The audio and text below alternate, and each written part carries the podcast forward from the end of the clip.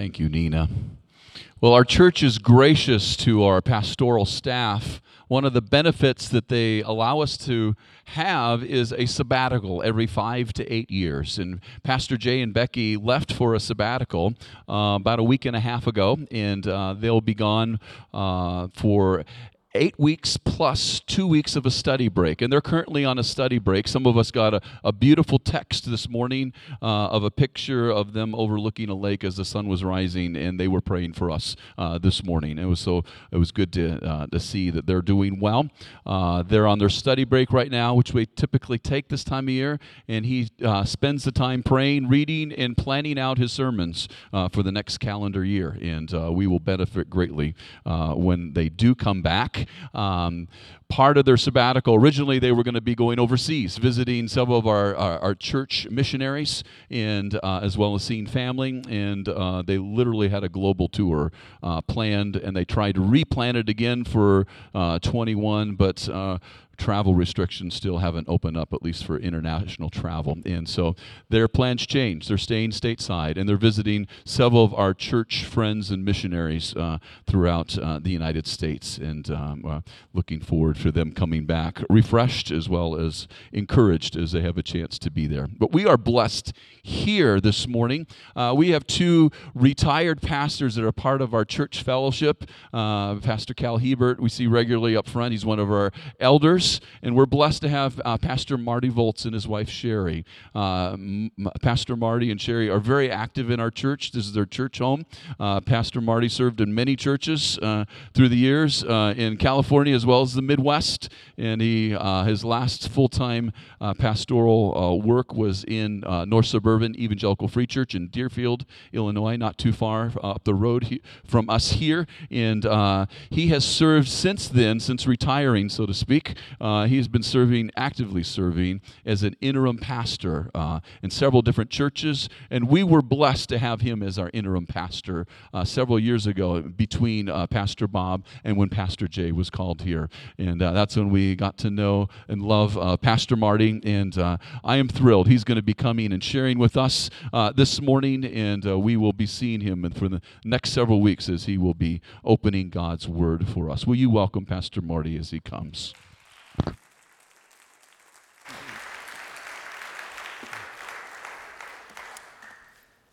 As I told the folks in the first hour, you can tell that you're getting older as your introductions get longer. Almost two years ago, when Sherry and I stepped back from interim pastoral work, we were faced with a question we hadn't been faced with for 50 years Where would we worship? What would we call our home church? I'm pleased to say that you have been God's answer to that question in our lives. We enjoy so much coming and worshiping with you as Pastor Doug leads in worship from Sunday to Sunday. We feel so much a part of your experience in worship, not just a performance up front, but the heart of God's people seeking you. We love Pastor Jay's faithful proclamation of the word, one of the primary reasons we're here. We're excited every Sunday, looking forward to what he'll say. I, some Sundays back, saw Jay after the service, and I said, You don't know how excited I am on the way here every Sunday because I know we're going to hear God's word proclaimed. What a joy that is. You have opened your arms to us as a congregation. And our ABF, uh, David Carlson and Marvita and the whole class have just been wonderful to embrace us and make us really feel part here. You have been and are God's answer for a home church. Thank you so much. And now I have an added privilege, and that is to proclaim the Word of God during Jay's absence, and uh, I've been looking forward to that. I must say that before he left, we talked, and he said, Marty, I've heard a nasty rumor that uh, I, uh, you intend to spend the next eight weeks in Exodus 32. Is that true? I said, Well, um, that's not true. I only intend to spend the next, or six weeks in Exodus 32. The first week and the eighth week, I'm going to do one offs, but, but just six weeks in the middle, just six weeks, we're going to look at Exodus 32. I don't think I've ever done that before. I don't think I've ever just camped on one chapter for six weeks. This is a dense passage. There is truth after truth to be explored and applied by believers, New Testament believers, And uh, I'm excited to look at this text with you in the weeks just ahead. This morning, however, I invite you to turn with me to uh, Mark's Gospel, chapter 14, and we're going to think together about lessons to be learned from spiritual failure. Lessons to be learned from spiritual failure. I'm not going to read the passage. It's 72 verses in length. Remember that in Mark 14, one of the longest chapters in the gospel? But we're going to work through it in such a way. You're going to hear me quoting portions of it and referring specifically to verses. So please do keep your Bibles or whatever you use in today uh, open and available to you. There are a few chapters in all Scripture that record such a wide range of spiritual failures as does Mark 14. From beginning to end, we see one example after another of Christ's disciples, I mean his inner circle, failing Christ and failing themselves in matters of love, loyalty, kindness, humility, and service. We're only four verses into the chapter when we come face to face with their first spiritual failure. As the 12 are sharing a meal with Jesus at the home of Lazarus, Martha, and Mary, Mary is so moved by her adoration for Christ that she stops to anoint Jesus from head to foot with a very expensive perfume. Mark tells us in verse 4 that some of those present were saying indignantly to one another, Why, why this waste of perfume? It could have been sold for more than a year's wages and the money given to the poor. And they rebuked her harshly. Who were they? Who were the they, they that were rebuking her? Well, many commentators suggest it was Pharisees who were present on this occasion. John in his gospel says specifically it was Judas. Matthew tells us it was the disciples. As a group, they were having this discussion. What is this woman doing? Doesn't she know this is a poor use of these expensive uh, perfumes? Those of you familiar with this passage will recall that Jesus was quick to rebuke not Mary, but the 12 on two counts. First, he rebuked them for their unkindness to the poor woman who meant only good. He said in our language, in our parlance, leave her alone. Why are you bothering her? Second, he rebuked them for their failure to value him appropriately. And he basically says, Here's a woman who understands my real worth. You haven't yet fathomed who I am or what my worth is. No doubt Jesus' words must have stung the 12 more than a little, but not enough to guard them from additional failures of an even greater weightiness. Because by mid chapter, they are all busy correct, correcting Jesus for foolishly suggesting that they will fall away and desert him in the hours just ahead. In verse 31, we read Peter insisted emphatically, Even if I have to die with you, I will never disown you. And all the others said the same. Now, if you want to jump ahead for just a moment to verse 50 in this same chapter, you can read, Then every one of them deserted him and fled just as he had said. But before this event, before the 12 actually deserted him, they would find at least two other opportunities to fail him. In verse 32 and following, we find the 12 with Jesus in the Garden of Gethsemane. You remember the Garden of Gethsemane? Gethsemane, where Jesus went to pray before facing the cross. Gethsemane, where Jesus three times asked his disciples to, to keep watch and pray with him, and twice rebuked them for sleeping through that time rather than praying with him. And still, there was yet another spiritual failure recorded in this chapter. In verse 47, Mark tells us that when the crowds came to take Christ away, Peter drew his sword and attempted to protect Jesus by physical force.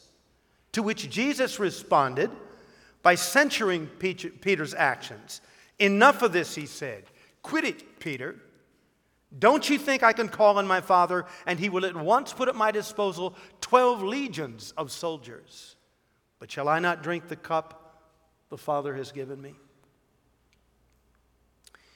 So then, Mark 14 and the parallel chapters of the other gospel writers give us a discouraging account of one spiritual failure after another without so much as a single momentary shining example of spiritual strength or success on the part of the disciples. And all of this leads us to the first of three observations about spiritual failure, and that is this spiritual failure is inevitable. Now, when we say that spiritual failure is inevitable, we don't mean to say that all of us are destined to experience spiritual failure all the time in every situation. We may, on a rare occasion, have a Mark 14 kind of day when we seem unable to help ourselves, unable to get out of our own way, a day when even our best intentions for Christ go unrealized.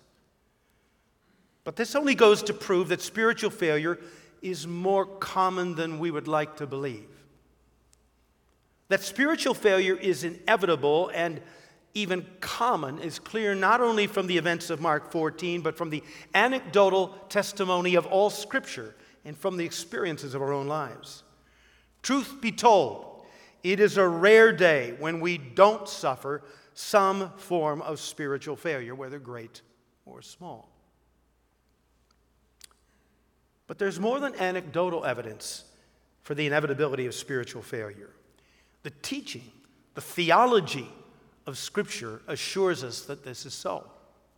To begin with, we know from the Word of God that we are members of a fallen race with a propensity to wander and twist and foolishly seek our own way. True, through faith in Jesus Christ, we've been set free from sin's rule, sin's dominion over our lives. But sin continues to wage war with us, doesn't it? Day and night. And we, for our part, are not always successful in defeating its considerable powers. The Apostle John reminds us of this in the opening words of his epistle, which we heard read this morning already. If we say we have no sin, the truth isn't in us. A second theological proof that spiritual failure is inevitable is cited by Christ himself in our text for today. In t- verse 37, when Jesus turns to the 12, returns to them after praying, and he finds them sleeping, he explains the situation with the following words He says, Couldn't you keep watch with me for one hour? Watch and pray so that you do not fall into temptation. The spirit is willing, but the flesh is weak.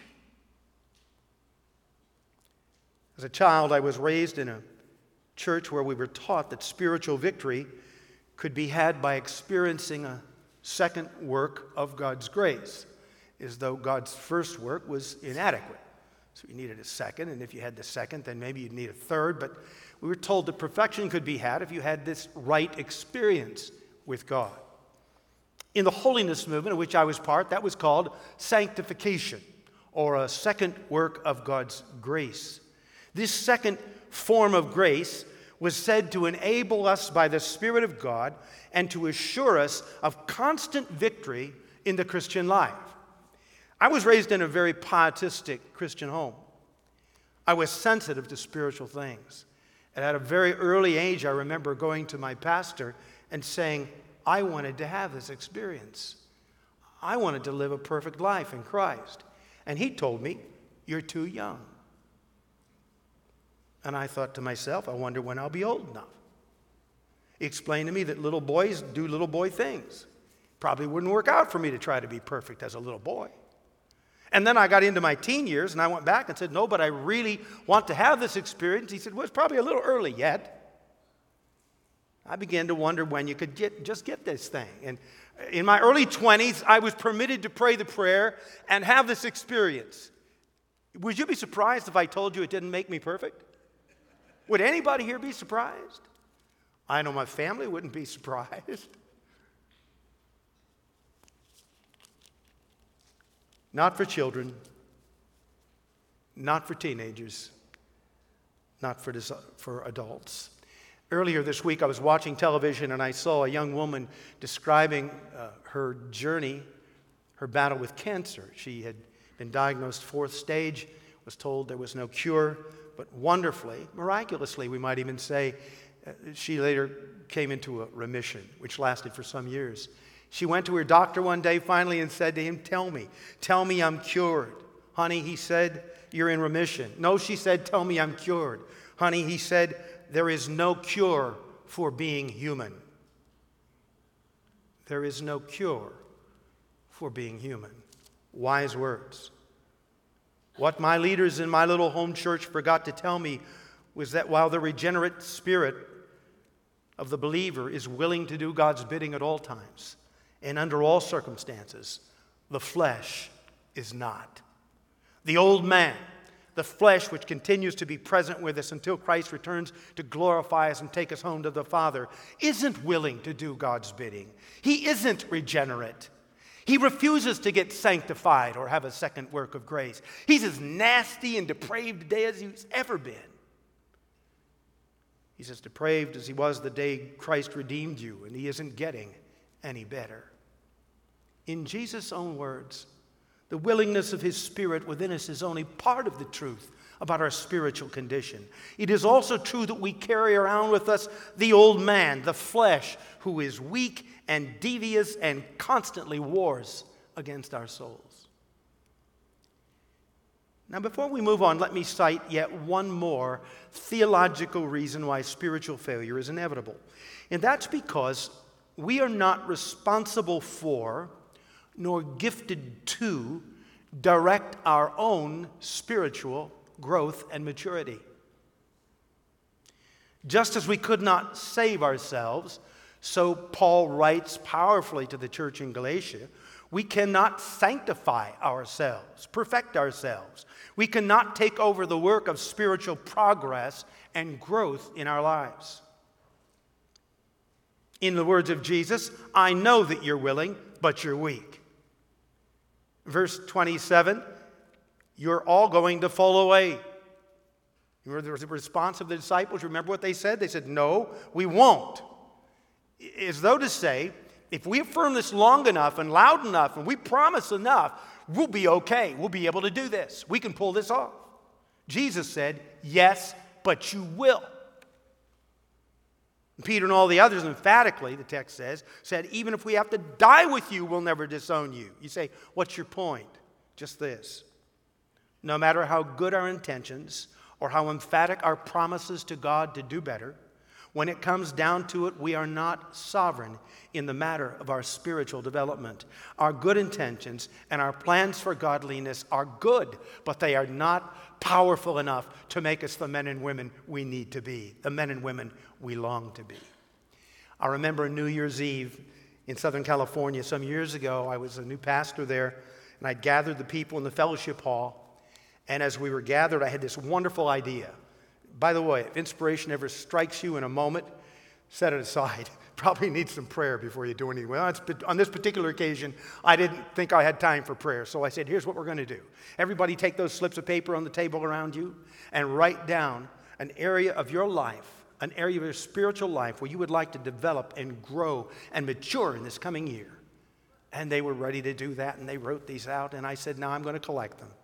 And I'm going to put them in this envelope up here. And next year, when we meet here around these tables again, you can look at them and we'll see how God has worked in your life. Are you ready for this? A year later, we got together and I turned back little envelopes. They took them out and they looked at them. And all over the room, there was silence and people looking down in their laps. I started to move among the tables, say, What's wrong here? What's wrong? Well, not a whole lot of people are stepping up to say they've really grown in that area, you know. And what do we do now, Pastor? Said, Lord, help me. Said, okay, now here's what I'd like you to do next. Now, I'd like those of you around the table to share with your brothers and sisters where you have seen the work of the Holy Spirit growing them, maturing them during this past year. And all of a sudden, things changed like that. There was laughter, there was enjoyment. People were saying, Susie, I've watched God do this in your life this year, and I'm so blessed. You've become such an example to us. And over here, George, you've taken responsibility in your family like you never had before, and we see maturity and growth in your life. And you see, what had happened? What had happened? We don't set the agenda. We don't tell God, this is where I'm going to grow, and you make me grow in that area, and one year later, here's where I'll be. God moves. He knows the timing in our lives. He knows just where we need to go. You say, should never set goals? I'm not saying that. I'm just saying that we're not ultimately, sovereignly in control even of our own growth. The Spirit of God is the one who does that work in our lives. But the inevitability of spiritual failure leads us directly to a second and an even more troubling observation about spiritual failure. It's this spiritual failure results in its own serious and unique pain. Little is said in our text about the pain experienced by our Lord's disciples following their repeated failures described in this chapter, but it's significant that the closing words in this lengthy chapter are these And he, Peter, broke down and wept. Nobody needs to convince us that failure in whatever form and in whatever arena in our life can be excruciatingly painful, especially if that failure is public. Even more so if our failure takes place in the presence of those we love most, the last people we'd want to hurt. This is the primary reason, by the way, that we struggle so hard to avoid failure in our relationships and our studies and our financial endeavors, our careers, and every other aspect of life. We hope to avoid the pain of personal disappointment, the pain of hurting others, the pain of showing ourselves to be weak and incapable of living up to our own good promises. We hope to avoid seeing others look at us through eyes of disdain or pity. One of the reasons that we so seldom stop to review our past failures, I believe, is that we do so, uh, is that we're, we don't want to experience it, we don't want to live through that pain once again. But if all failure is painful, spiritual failure carries with it a pain immensely greater than all other kinds of failure. I think it's no happenstance at all that all four gospel writers record Peter's weeping on this occasion. As the cock crows a second time, Jesus himself turns, casts his gaze on Peter, Luke 22 60. At the very moment Peter was denying Jesus for the third time, we read, just as he was speaking, the rooster crowed. And the Lord turned and looked straight at Peter. And Peter, remembering what Christ had foretold about his denial, went outside and wept bitterly. Matthew and Luke use Greek words that tell us that his weeping was audible.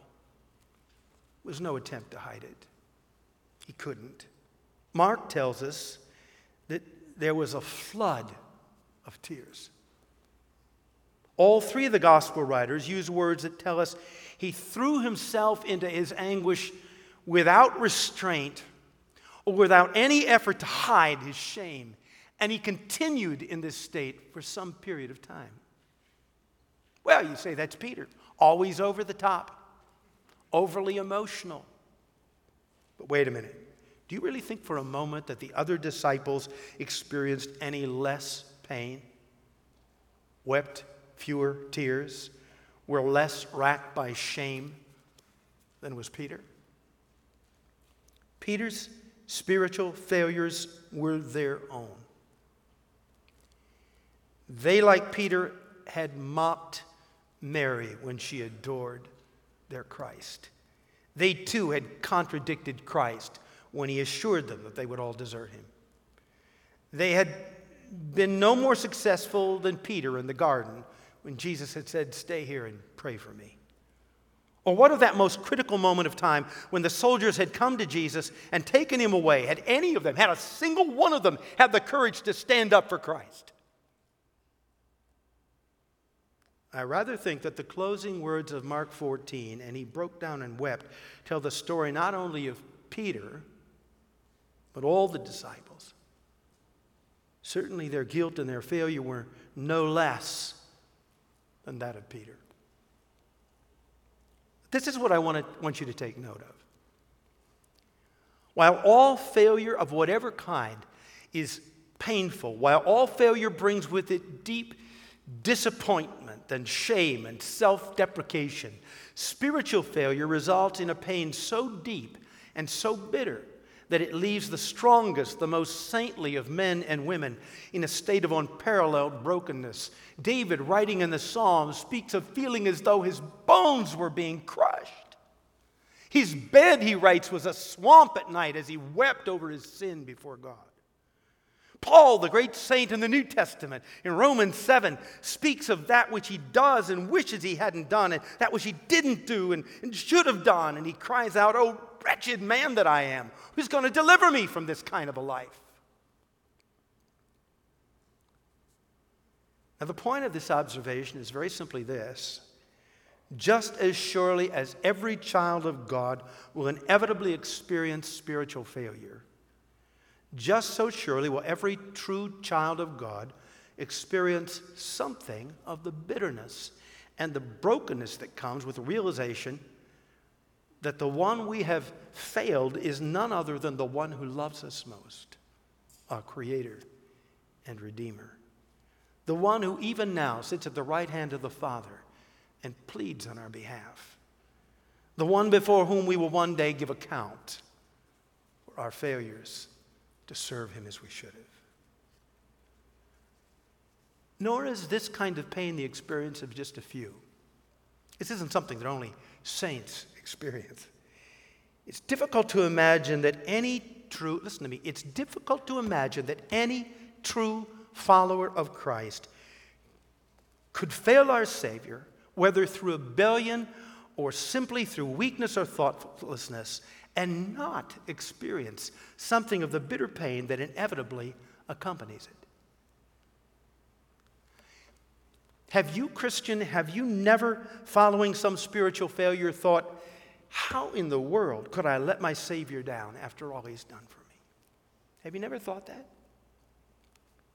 Have you never shed so much as a single tear because you denied Him by your silence, or worse yet, by something you said or did? Have you never lost even an hour's sleep because your conscience was reminding you that you had just spent another day walking according to the flesh rather than according to the Spirit? If so, if you have never experienced these things, then chances are very good that you are not, as you profess to be, one of his disciples at all but simply a religious tag along whose loyalties really lies somewhere else. To love Christ, to be a true follower of His, is to guarantee that every spiritual failure, with every spiritual failure, there will come an accompanying anguish of soul, greater or lesser, a deep sadness, a longing to conform your life to His will for you. Sometimes that sadness may last for a moment, and sometimes longer. But as unpleasant as this may sound, and I know it does sound unpleasant, it comes with a positive, even a joyful assurance. Every time, every time some spiritual failure produces this deep sadness in our hearts, it gives evidence to the fact that God's Spirit is alive and active within us, causing us to love what our Lord loves and hate what he hates. It is a guarantee of one sort or another that he is faithfully and effectively doing his good work of conforming us to the likeness of his Son day by day, step by step, even in and through our spiritual failures. Praise God. So then the pain we experience as a result of spiritual failure becomes a blessing and an assurance that Christ is actively applying his redemptive purpose to our lives. Now, this all brings us to a third and final observation about spiritual failure, which is this God delights in using our spiritual failures to teach us vitally important lessons for the Christian life. Think of all the lessons of Scripture that are given to us in the aftermath of some human failure. Or think of the lessons God has been teaching you, the lessons He's been teaching you in recent days. How many of those lessons were given on the occasion of some spiritual failure? There are those, I believe, who never think to look for God in their failures. How sad. They simply wish to get up and get on with next things. But I believe these folks are greatly mistaken and greatly to be pitied Because God is never so present and never so powerfully active in the lives of his children as when they stumble and fall. Someone has observed that the Christian life is a great deal like learning to ski. I can't vouch for this personally. I've never learned to ski. My first trip down the hill, I ran into a tree and I said, That's it. I'm not doing that again.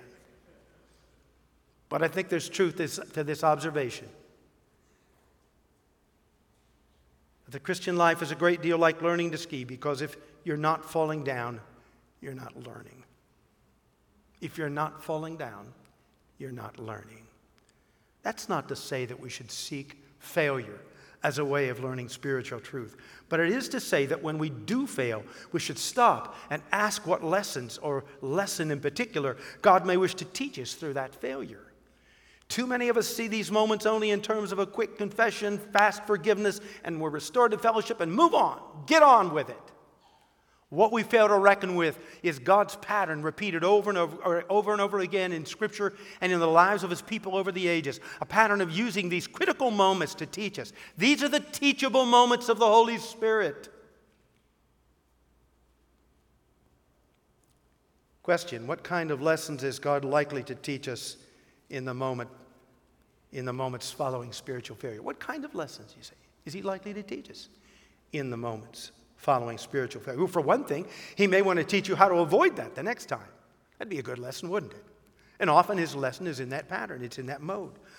But if we're quiet and if we take time to listen at such times, we might be surprised what lessons he will teach us in the moments after our failures. If we look to our text for today, we can see some pretty good examples of that. Just quickly this morning. In the case of the, of the disciples' failure to appreciate Mary's anointing of Jesus, he taught them that our own spiritual growth comes not as a result of critiquing the spirituality of others, in this case, Mary. They needed to look at their own hearts and lives and see what motivated them.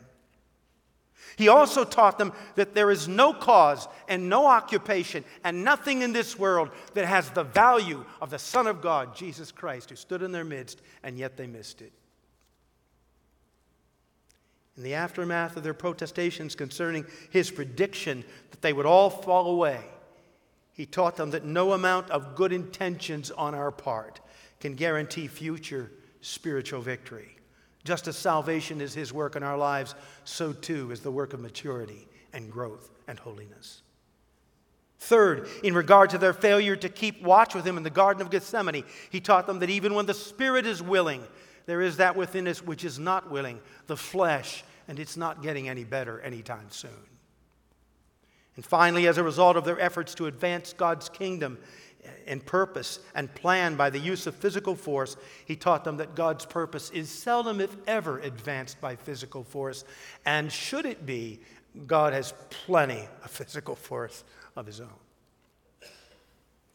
Notice, each of these important lessons in spiritual victory and growth came not as a result of the disciples asking for them, but because Christ was present in the moment to instruct them, to rebuke, to convict, and to speak into their hearts the truth that they needed to hear.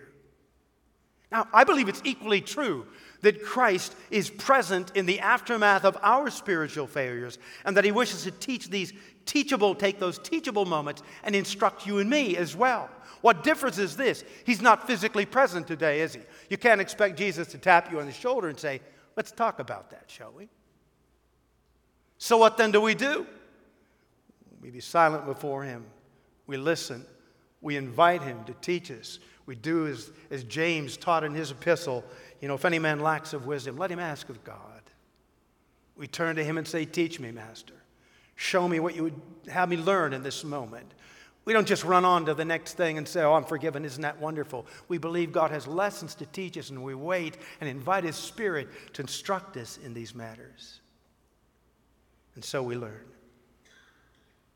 And so we are more like Him each day. Do you hear it? It's Pastor Jay's plane. It's circling, and it's a reminder that it's about time to land this thing, okay? So, you know, I just, just, got a little, a little glimpse of it there. and I don't do summons. Jay does summons. I'm going to give you a couple takeaways. Is that okay?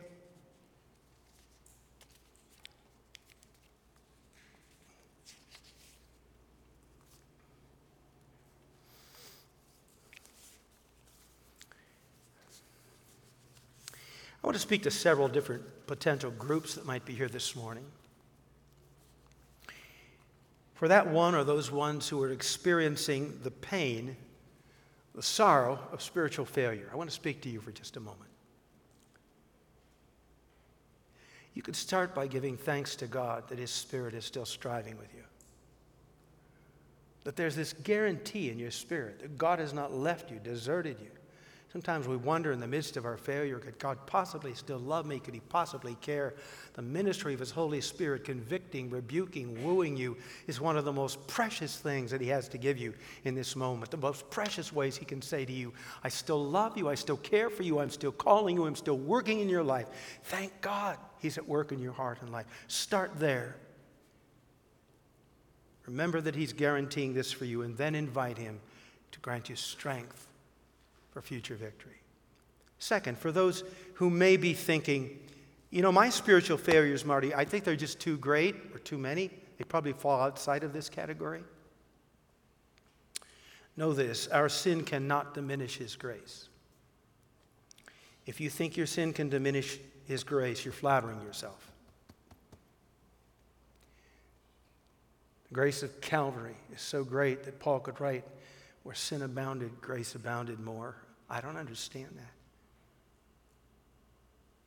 But I believe it. And I think there have been moments in my own life when I've experienced it. If we will confess our sin and turn from it, He will, as the text says, forgive us and cleanse us and cause us to be more and more conformed to the image of His Son. And for all of us, I think for all of us, the lessons of Mark 14 are, are, are, are, lessons that we need to understand. We're taught on the way to the cross, where Jesus would offer himself as the perfect sacrifice, the perfect payment for our sin. Listen, at Calvary, Jesus did not purchase perfect life for his followers. Surprise? He did purchase a time in the future when He's going to come and glorify us and take us home. He did not die so you could live a perfect life for Him in this existence. We know better. The Word of God tells us if we say there's no sin in our lives, we're lying. We know better. He died that as the perfect sacrifice, we might take upon ourselves the righteousness of Jesus Christ and stand before the Father imperfect, faulty stumbling along the way, learning day by day how to be more and more like Jesus, but dressed in the righteousness of Christ until one day He comes, perfects us, and takes us home to be with Him forever. What a great day. Spirit of God, teach us the lessons that can be learned in failure, lessons of grace and hope, lessons of a sure salvation for today and for eternity. Amen.